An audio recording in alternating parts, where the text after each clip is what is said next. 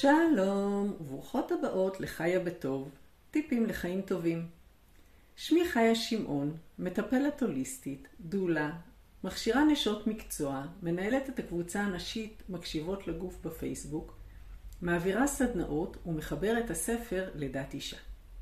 במהלך החיים עברתי הרבה תהליכים ששינו את חיי, ובפודקאסטים אני שמחה לשתף אתכן בכלים פרקטיים וזמינים שיוכלו לשפר את חייכן.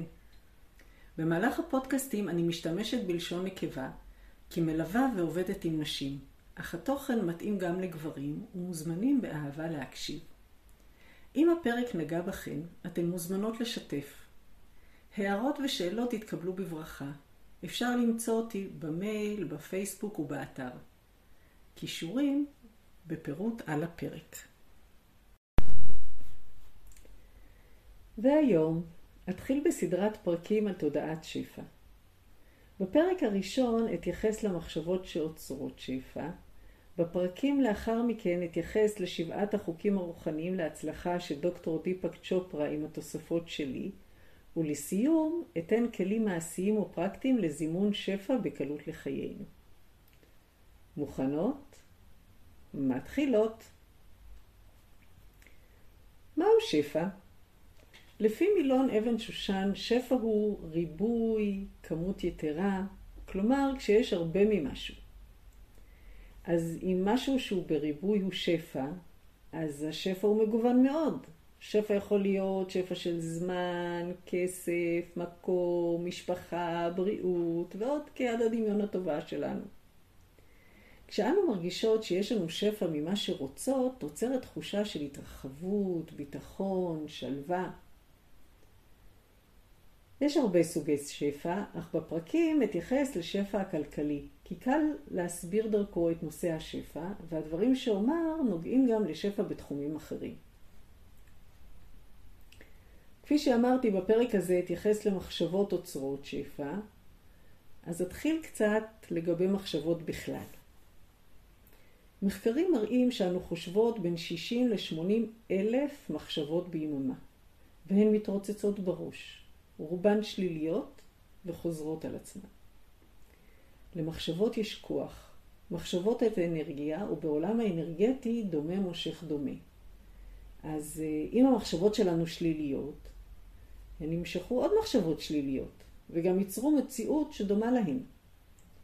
ולהפך, אם המחשבות שלנו חיוביות, הן ימשכו עוד מחשבות חיוביות, וייצרו מציאות חיובית. היופי הוא שהמוח יכול בכל פעם לחשוב רק מחשבה אחת.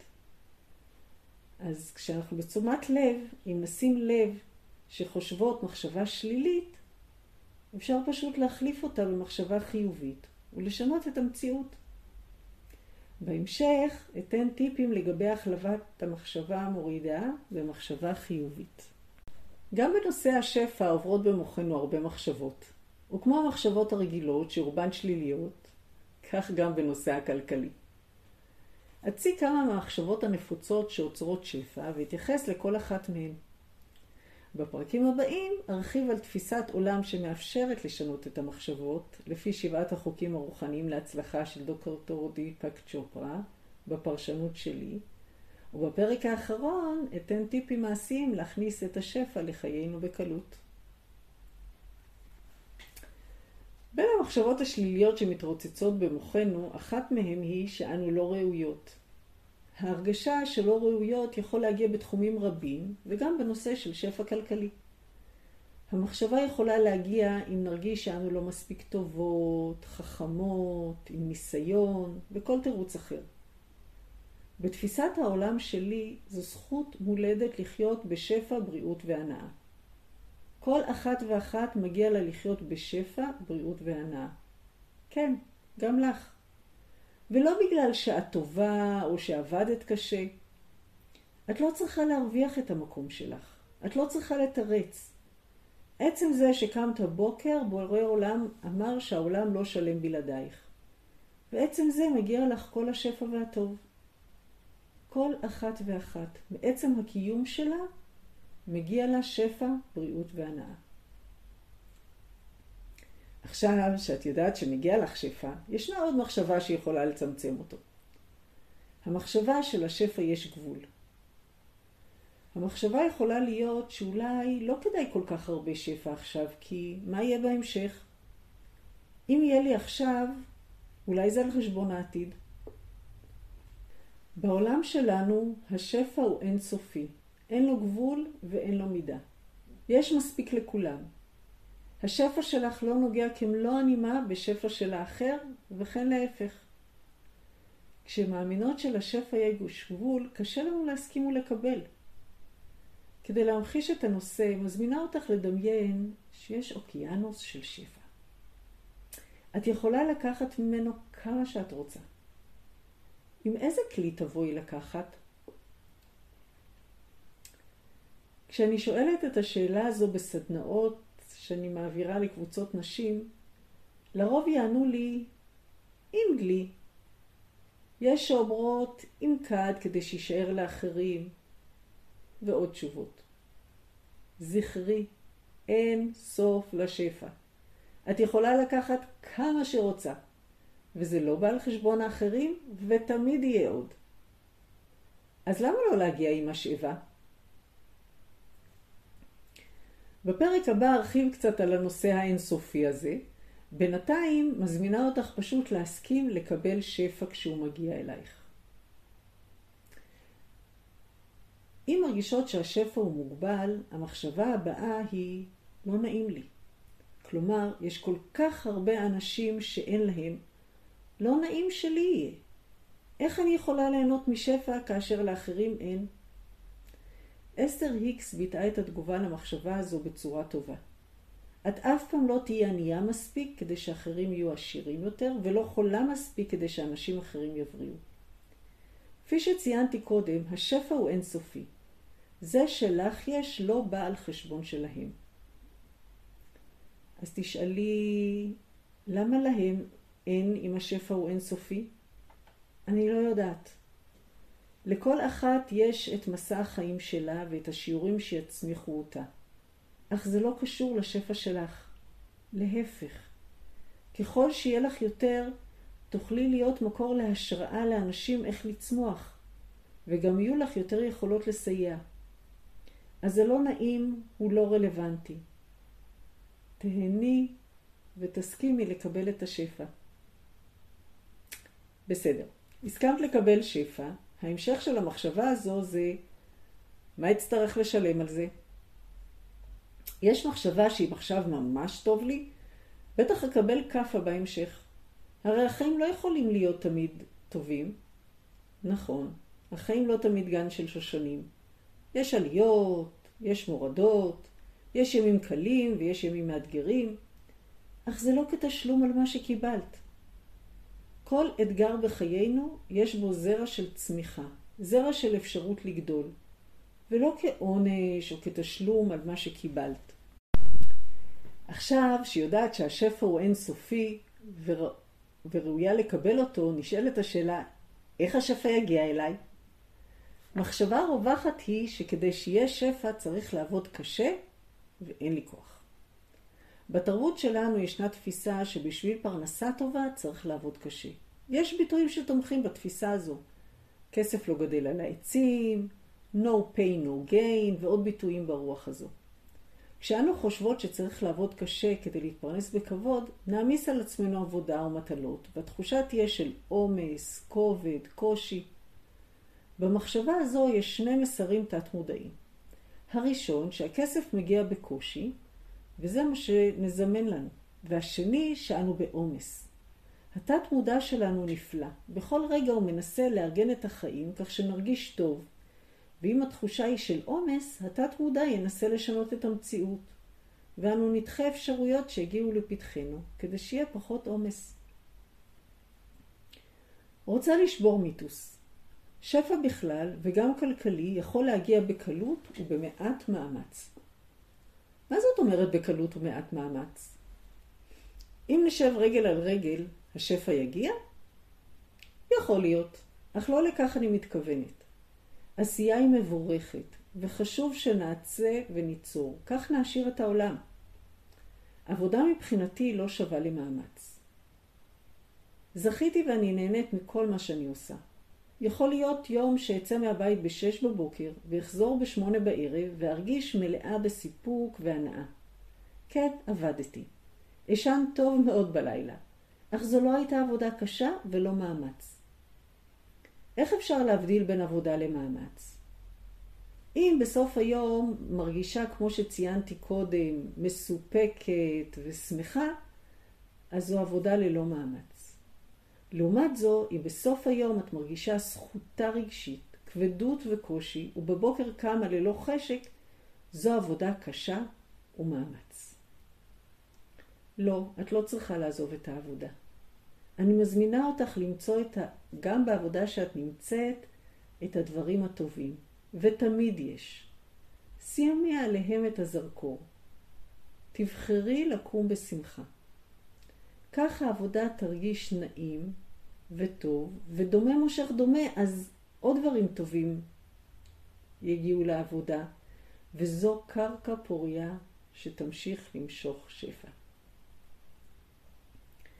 בזמן שחשבנו ששפע מגיע במאמץ, אז צריך לעבוד הרבה וקשה, כדי שיהיה שפע נוצרה תחושה שאין לי זמן. גם בזמן יש שפע. קרה לך פעם שפתחת את היומן בבוקר ונהיה לך חושך בעיניים? תחושה שהיומן עמוס וגדוש, שאת לא יכולה להוסיף עוד שום דבר, ומה שאת עושה זה בלחץ ובלי נשימה? אם זה קורה לך, גם כאן התת מודע שמחפש איזון, ידחה דברים שמגיעים כדי שתרגישי טוב. מה זאת אומרת יומן עמוס וגדוש? לכל אחת יש מינון אחר. אחת, 12 שעות ביומן זה אחלה יום, נעים וטוב. ולאחרת גם שעתיים ביומן ירגישו גודש. חשוב שכל אחת תראה ממה היא נהנית ומה המינון שמתאים לה. יש לך בחירה. שימי לב במהלך היום למה את זקוקה. מה נכון לך ומה מתאים לך, ונסי להתאים את היומן לצורך שלך. בעיה נוספת בנושא של תחושת עומס היא שלא מעריכות נכון את הזמנים. אישה סיפרה לי שהיא מאוד לחוצה במהלך היום. כשירדה לפרטים, היא אמרה מקצה לעצמה שעה וחצי להתארגנות בבוקר. בפועל זה לוקח לה שעתיים. כלומר, כל בוקר היא מתחילה את היום בחצי שעה של איחור. ברור שהיום יהיה לחוץ מההתחלה. כדאי להיות אמיתיות ולא לחיות באשליה. את יודעת מה הקצב שלך. תזמני את הדברים כמו שאת עושה, ולא בקצב של מישהי אחרת או בקצב שהיית רוצה. מה המציאות האמיתית? לדוגמה, אם פגישה לוקחת שעה, ואחריה לוקח 20 דקות לסדר, לסכם, לשתות משהו ולהתכונן לפגישה הבאה, את הפגישה הבאה תקבעי לפחות לעוד חצי שעה. כך יהיו לך עשר דקות לזמן טעות או למנוחה. יהיה לך זמן ותסיימי את היום בנחת. כשאנו חושבות שאין זמן או אין כסף, אנו מתמקדות במה שחסר. לפעמים יש לנו נטייה לשים את הזרקור על החסר. מה שיש, שכבר קיים בחיינו, נתפס כמובן מאליו. פחות נותנים לו תשומת לב. ושמות לב על הדברים שמאתגרים אותנו, ובדרך כלל זה החסר. לדוגמה, אם נמצאת במינוס של אלף שקל, אני ארגיש קושי ואנסה לראות איך אוכל להקטין את החוב. יכול להיות שעבדתי וקיבלתי 200 שקלים. לפעמים במקום לשמוח, איזה יופי, המינוס קטן ב-200 ש"ח, ישר חושבת שיש עוד מינוס של 800 שקל לכסות. לפי כוח המשיכה, ושדומה מושך דומה, אם אתמקד על החסר, יגיע עוד ועוד ממנו. ואם אתמקד על היש, עוד ועוד ממנו יגיע. אז בדוגמה שנתתי, חשוב לשמוח על ה-200 שקלים שהגיעו והקטינו את המינוס. לשמוח עליהם, להודות עליהם. זה המרחב אליו יוכלו להגיע עוד ועוד כספים שיכסו את המינוס, ואולי אפילו להיות בפלוס. לרובנו יש חלומות שהיינו מאוד שמחות להגשים. לפעמים אנו נרתעות בצורה לא כל כך מוגדעת להגשים את החלומות, כי יש בנו פחד מכך שכל החלומות יתגשמו. הגשמת חלומות יכולה להפחיד מכמה סיבות. למשל, אם אגשים את החלום, אז למה יש לי לצפות? החלום הוא משהו שמשתוקקת לו. הוא מוסיף צבע לחיים, ואם אגשים את החלום, אז למה יש לי עכשיו לצפות? וכך לפעמים בתת מודע אנו נחבל בהגשמת חלום כדי שלא להגיע למקום שאין לי חלום לצפות לו. פחד נוסף שיכול להיות מהגשמת חלום הוא הרגשה שהחלום גדול ואין לי את היכולות להגשים את החלום. ראשית, אם חלמת את החלום, את מספיק ויש בך כל מה שצריך להגשים אותו. שנית, אל תדאגי. ברגע שתגשימי חלום, הוא יפתח פתח לחלומות נוספים וגדולים יותר. ככל שתחלמי גדול יותר, כך יותר יגיע, וכך את מרוויחה ומשפרת את העולם. עוד פחד שמונע מאיתנו לקפוץ למים העמוקים, הוא פחד מכישלון. לפעמים אנו לא פועלות ולא הולכות לקראת החלומות שלנו, כי אנו מפחדות להיכשל. מה יגידו? איך יסתכלו עלינו? בהגדרה כשאנו עושות, אנו גם טועות, וזה בסדר גמור. כל טעות היא מקום ללמידה, להסתכלות נוספת. כל אדם מצליח יוכל לספר לך על מספר לא מבוטל של כישלונות וטעויות שהוא עשה בחייו. לרוב הטעויות הגדולות ביותר הן המשמעותיות ביותר בצמיחה ובגדילה של האדם. אז אל תפחדי לחלום בגדול, לקפוץ למים העמוקים. כן, את תעשי טעויות, מהם תלמדי, וכך תגדלי עוד. מהצד השני, אנו מפחדות מההצלחה. לפעמים הפחד מהצלחה גדול יותר מהפחד מכישלון. נכון, זה יכול להפחיד לגדול. בהצלחה יש אחריות, ולא תמיד מרגישות שראויות או שיש את היכולת להיות שם. ראשית, כמו המחשבה לגבי הגשמת חלומות, אם את חלמת את החלום, יש לך כל מה שצריך כדי להגשים אותו ולהתמודד עם מה שהוא מביא. בנוסף, יש ציטוט שאני אוהבת של מריאן וויליאמסון מתוך ספרה בחזרה לאהבה, שמתייחס למחשבה הזו. אני אצטט בלשון נקבה. הפחד העמוק ביותר שלנו הוא לא שמא אנו חלשות מדי. הפחד העמוק ביותר שלנו שאנו בעלות עוצמה שמעל לכל שיעור. זה האור שבנו, לא האפלה שבתוכנו שמפחיד אותנו יותר מכל. אנו שואלות את עצמנו, איזה זכות יש לי להיות מבריקה, יפהפייה, מוכשרת ואהובה? למען האמת, איזו זכות יש לך לא להיות? אין שום דבר נאור בלהצטמק כדי שאחרים לא ירגישו חסרי ביטחון. ככל שניתן לברק שלנו להעיר, אנו מעניקות בלי מודע רשות לאחרים לעשות כמונו. ככל שנשתחרר מהפחד שלנו, נוכחותנו תשחרר אחרים מפחד. אלו מחשבות, חלק מהמחשבות הנפוצות שעוצרות שפע. מזמינה אותך בימים הקרובים לשים לב למחשבות שלך ולנסות לזהות האם יש עוד מחשבות שעוצרות שפע אצלך. והנה כמה טיפים לשנות מחשבה וקצת להתחיל לשנות את התודעה. הטיפ הראשון, רשמי לך חמישה משפטים שמרימים ומעצימים אותך על פתקה ושימי בכיס או בכל מקום נגיש. כפי שאמרתי קודם, כל פעם המוח שלנו יכול לחשוב רק מחשבה אחת. אז בכל פעם שהמוח שאת מזהה מחשבה מורידה, תוציאי את הפתקה ושני אותה למחשבה מעצימה. לאט לאט המוח יתרגל למחשבות המעצימות והם יגדלו ויתרבו. הטיפ השני שיעזור קצת לשנות את התודעה. בכל בוקר הסתכלי במראה. הסתכלי לעצמך בעיניים והגידי לעצמך, את ראויה לשפע, בריאות והנאה. פשוט בגלל שקמת בוקר וזו זכות מולדת. אם קשה לך להאמין ולהגיד זו, את יכולה להגיד, אני מוכנה לנסות ולהאמין שראויה. מצד שני, אם נוח לך להסתכל ולהגיד במראה, את יכולה להתקדם ולהגיד בקול את השם שלך, ואז להגיד שאת ראויה. למשל, אם אני אסתכל במראה, אגיד, חיה, את ראויה לשפע, בריאות והנאה. לאט לאט התודעה תתרגל לרעיון ויפתח לך פתח לשפע והצלחה. והטיפ האחרון, השבוע תסכימי לקבל. כל מה שיציעו לך ומוצא חן בעינייך, תגידי כן. זה יכול להיות חיוך, עצה או מתנה. פשוט תסכימי לקבל. בהצלחה. זהו להפעם. שלום ולהתראות.